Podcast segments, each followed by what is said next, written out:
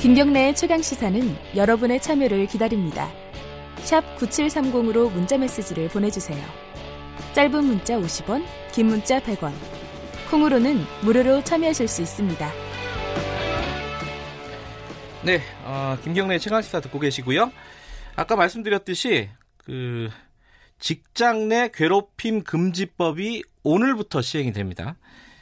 이 법에서 어 이제 여러분들이 궁금해 하실 거예요. 직장 다니시는 분들은 특히 이게 어디까지가 괴롭힘일까? 그러니까 피해자 입장에서도 그렇고 혹시 내가 가해자는 아닐까라는 생각을 갖고 계신 분들도 있을 겁니다. 그리고 어 처벌이나 이런 관련된 과정은 어떻게 진행이 되는 것일까? 이런 것들 좀 구체적으로 좀 알아보도록 하겠습니다. 직장 갑질 119 음, 이진아 노무사 스튜디오에 모셨습니다. 안녕하세요. 네, 안녕하세요. 어, 직장갑질 119 이 단체가 네. 이 법이 마련되는데 굉장히 역할을 많이 했죠? 어, 그러게요. 아, 본인이 말씀하시니까 쑥스러우시군요. 네. 어쨌든 2017년 11월부터 한 네. 150여 명 이제 활동을 같이 해오고 있었어요. 근데 네. 그러면서 지금까지 2만 5천 건이 넘는 갑질들을 음. 제보 받았던 것 같습니다. 그래서 그래요? 저희가 역할을 했다기보다는 공론장이 만들어졌다는 음. 데서 의미가 있을 수 있을 것 같아요. 네. 겸손하시고요. 자, 이게 어 6개월 동안 이제 유예 기간이 있었어요. 네. 있었는데도 이제 뭐 시행될 때까지 사실은 잘 모릅니다. 그죠. 그래서 좀 구체적으로 여쭤보는데 가장 먼저 괴롭힘이라는 게 기준이 뭐냐? 음. 어디까지가 괴롭힘이냐? 네. 물론 어, 서로 간에 이제 아, 뭐랄까요 감정이 괜찮으면은 네. 사실 아무 문제 없는 거죠. 근데 맞습니다. 뭔가 문제가 갈등이 생기면은 야 네. 이거 좀 제도적으로 음. 뭔가 문제 제기를 하고 싶다 음. 이럴 때 어디까지가 해당이 될까? 이 부분이 제일 궁금합니다. 이게 기준이라는 게 있습니까? 우선은 직장 내 괴롭힘에 대한 법상의 규정은 들어왔어요. 예. 그래서 정의 규정을 참고해 보면은 어쨌든 관계와 지위의 우위를 이용해서 네. 업무상의 어떤 적정 범위를 넘어서는 행위를 함으로써 괴롭힘을 주는 경우 이걸 음. 직장 내 괴롭힘이라 하는 건데 이제 괴롭힘이라 하면 이제 예. 신체적 정신적 고통이라고 이제 정의되어 아. 있기는 한데 예. 그러다 보니까 그 범위나 이런 것들은 사실상 법으로 어떤 명확한 기준선을 음. 만드는 게 쉬운 일은 아닌 것 같아요. 그러네요. 이게 일반인이 듣기에는 네네. 네. 참 이거 헷갈린다, 모호하다 네. 이런 느낌이 있을 수가 있어요. 그러니까 하긴 이게 법이 시행이 되면서 뭔가 구체적인 기준 같은 것들이 사회적으로 합의가 되겠죠. 아무래도. 그죠, 그죠. 네. 근데 좀 어. 좀 쉽게 알려면은 구체적인 사례를 좀 들어야 네. 될것 같습니다. 일단은 직장 갑질 119에서 뭐 아까 2만 5천 건 정도 네. 상담을 하셨다고 했잖아요. 네네. 네. 이게 어떤 통계라든지 이런 게 있습니까? 이런 직장 갑질, 아, 갑질이 아니라 괴롭힘, 음. 직장 내 괴롭힘에 피해를 입었다 이런 통계 같은 게 있습니까? 통계 자료를 몇 차례 조사하기는 했었어요. 예. 근데 어, 오히려 저는 좀 유의미하게 발견됐던 게 네. 국가인권위원회에서 직장 내 괴롭힘 실태 조사를 2017년에 했었거든요. 아하. 근데 이게 괴롭힘을 당했냐 당하지 않았냐로 물었던 것이 아니라 네. 직장 내 괴롭힘에 해당하는 어떤 행위들을 규정하고 이러한 행위들에 대한 경험이 있느냐 여부로 물어봤어요. 아하. 구체적으로 그랬더니, 물어봤군요. 네, 네. 그랬더니 10명 중에 7명이 어, 최근 1년간 직장 내 괴롭힘을 직장 안에서 경험했다라는 음흠. 답변을 주셨 주셨는데요. 저희가 이제 직장 내 괴롭힘을 경험했느냐 여부로 물어봤을 때는 네. 사실 10명에 한 2명 혹은 3명 정도만 아하. 괴롭힘을 경험했다는 대답을 하시는 거죠. 그래서 그걸 보면서 아, 우리가 아직 직장 내 괴롭힘에 대해서 객관적으로도 이 정도는 괴롭힘에 해당할 수 있다라고 법적으로도 이야기할 수 있는 수위까지도 네. 이것까지는 괴롭힘이 아니지 않을까? 이걸 괴롭힘이라 얘기하는 건 너무 과도하지 않을까? 네. 라는 생각들을 하고 있는 것 같아요. 그래요. 지금 어, 이런 통계나 조사나 이런 걸 네. 통해서 혹은 이제 상담했던 음. 어떤 경험으로 보면은 네. 이런 괴롭힘의 유형 중에 네. 가장 좀 빈도가 높은 유형이 어떤 게 있을까요? 저는 예. 그좀 전에 말씀드렸던 것처럼 괴롭힘에 대한 인지도 자체가 낮다라고 생각하는 이유 중에 하나는 어, 괴롭힘의 가장 많은 케이스 중에 하나는 노동법 위반인 거예요. 아, 근로기준법 같은 거요? 네. 그거는 원래 그죠. 법 위반이잖아요. 그죠. 네. 당연히 지켜야 되는 법적 지시, 예, 법적 준수 사항까지도 위반하는 경우들에 대해서도 이것을 내가 갖고 있는 권리인지 여부에 대해서 아. 정확하게 인지하지 못해서 아, 예. 아, 자꾸 상사가 연차를 못 쓰게 한다. 야, 어, 뭐 상사가 어 근로 계약서 내에 있는 업무 내용 외의 지시들을 자꾸만 한다 음흠. 등등등 기존의 법에서도 이미 규율하고 있었던 내용들을 지키지 않는 사용자들에 대해서 갑질로 신고하는 경우들이 많았죠. 그래요. 그건 사실 가- 지금 이런 직장 내 괴롭힘 방지법, 금지법보다 훨씬 더 강력한 그죠. 법으로 규제하고 있는 네. 것임에도 불구하고 아, 본인들의 권리가 무엇인지 명확하게 네. 정리를 못 하고 있는 분들이 꽤 있다. 그죠. 그래서 아하. 저는 이번 입법 자체가 직장 괴롭힘에 대해서 이제 이것이 근로기준법에서 금지되는 사안이다. 네. 라는 것에 대한 어떤 공론화된 인식이 생긴다는 것이 되게 반가운 소식인 것 같아요. 그래서 음흠. 하물며 직장 내 괴롭힘도 금지되는데 법적 준수사항은 이제 당연히 준수되어야 되는 네. 조금 더 층위가 높은 어, 사항이 되지 않았, 않을까라는 예. 기대를 갖고 있습니다. 그래요. 그러면 뭐 휴가를 못 쓰게 한다거나 네. 이런 근로기준법이나 이런 어떤 노동법에서 금지하고 있는 네. 어, 그런 행위들은 일단 좀 제하고 얘기하는 게 네, 낫겠어요. 네. 그죠? 저도 그렇게 생각합니다. 예. 이게 괴롭힘. 그러니까 네. 약간 지금까지는 어떤 공적인 규제를 받지 않는 네, 어떤 네. 행동들이 어떤 게 있을까? 음. 그런 것 중에는 뭐가 많이 눈에 띄든가요?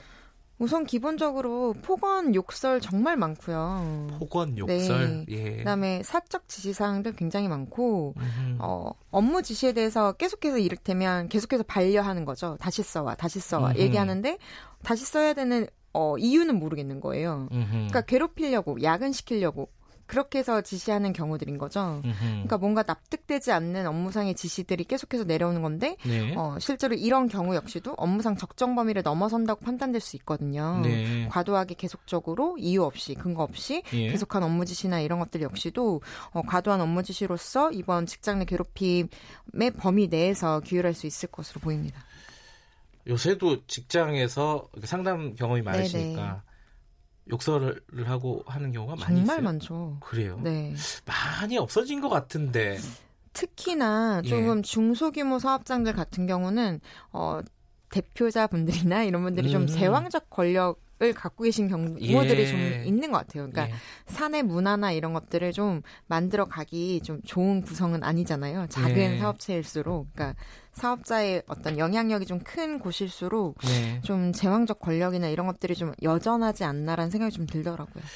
아, 그 생각해 보니까 최근에 어, 양진호 그죠. 회장, 맞네요. 어, 예, 그 건을 보면 그 사람이 이제 그 기업의 대표 역할을 네. 했었잖아요. 오너였고, 네네네네.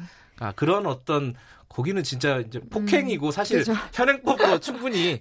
지금 처벌 지금 과정 중이긴 한데 네. 그렇지 않더라도 뭐 어떤 일상적인 욕설이나 이런 네. 것들이 직장 내에 아직도 흔하다. 네, 그렇죠. 참 의외라고 할까요? 왜냐하면 음. 저도 네. 기자 생활 처음 시작할 때 네네. 어, 아, 각종 욕설에 네. 많이 단련이 됐었거든요. 그죠. 근데 요즘은 안 그렇거든요. 음, 음. 그게 이제 여러 가지 이제 사회적 분위기가 바뀌기도 네, 했고 네. 스스로 조심한 측면도 네, 있고 네, 이런데 맞습니다. 아 이렇게 좀 작은 규모의 기업은 음. 특히 좀 심하다. 그러니까 폭언이라는 게 꼭 반말, 욕설만을 포함하는 건 아니잖아요. 그러니까 음흠. 예를 들면 어, 당신 인형 일, 인력이라는 거 알고 있지? 아하. 이라고 얘기를 한다거나 아니면 아 이쯤 됐으면 알아서 권고 사 해야지. 뭐 사직서 써야지. 뭐 이런 얘기들을 그냥 어, 안 들리듯이 그러니까 음. 전하는 말이 아니듯이 이렇게 던진다거나 이런 얘기들도 사실은 다 폭언 범위 내에서 어, 해석할 수 아, 있겠죠. 너 고등학교는 나왔니? 아, 뭐, 뭐 이런 그런, 이런 네, 이런 네, 거요. 네. 음. 비하하는 예. 의미의 네. 그러니까 반드시 이제 아주 상스러운 욕설일 뿐만이 아니라 네, 네. 예, 자존심을 그죠. 굉장히 상하게 하는 네. 그런 말. 그런 말들도 지금 이런 어, 직장 내 괴롭힘의 네. 범주에 들어간다. 그럼요. 이런 말씀이시군요. 왜냐면 직장 내 위계에서 있지 않았으면은 상대한테 음. 그런 얘기 했겠냐고요. 이거 역시도 그렇죠. 지위의 우위를 음. 이용한 업무상 적정 범위를 넘어선 괴롭힘인 거죠. 그 아까 또 그 말씀을 하셨어요. 업무상으로 좀 괴롭히는 경우. 네, 이렇게 네. 말이나 이런 게 아니라 네. 뭐 보고서를 썼는데 네, 네. 다시 써와. 네. 이유는 어쨌든. 다시 써. 네. 다시 썼는데 또 다시 써와. 음. 막 이렇게 만약에 그런 일이 발- 계속된다는 게 네. 이게 약간 헷갈리는 부분인데 네. 진짜 문제가 있을 수가 있잖아요. 네, 네. 일을 잘 못할 네. 수도 있고 보고서가 네. 엉망일 수도 있어요. 그렇죠. 근데 이 기준이 뭘까? 네. 이런 부분이 좀 헷갈려요. 어떻습니까? 그러니까 업무상 적정성이라는 말을 계속 드리는데 그 범위는 사실은 사회적으로 찾아가야 되는 선일 것 같아요. 예. 그래서 어 어디까지가 적정한가에 대해서 저는 이제 많은 곳에서 토론해야 된다고 생각하는데 음흠. 구체적으로 지시하셔야죠. 음흠. 그러니까 왜 이렇게 내가 지시를 해야 되는지를 명확하게 전달하셔야죠. 그러니까 네. 음. 예를 들자면 어 뭐를 하지 마라고 지시를 한 거예요. 네. 근데 사실은 어 이 사람이 뭐를 하지 말아야 될 이유가 정확히 전달이 되지 않으면 그 지시에 대해서 납득할 수가 없잖아요. 네. 이런 경우 역시도 문제가 될 수 있다는 인식 하에서 저는 이런 부분들이 직장 내에서 조금씩 바뀌어 나가야 된다고 생각합니다.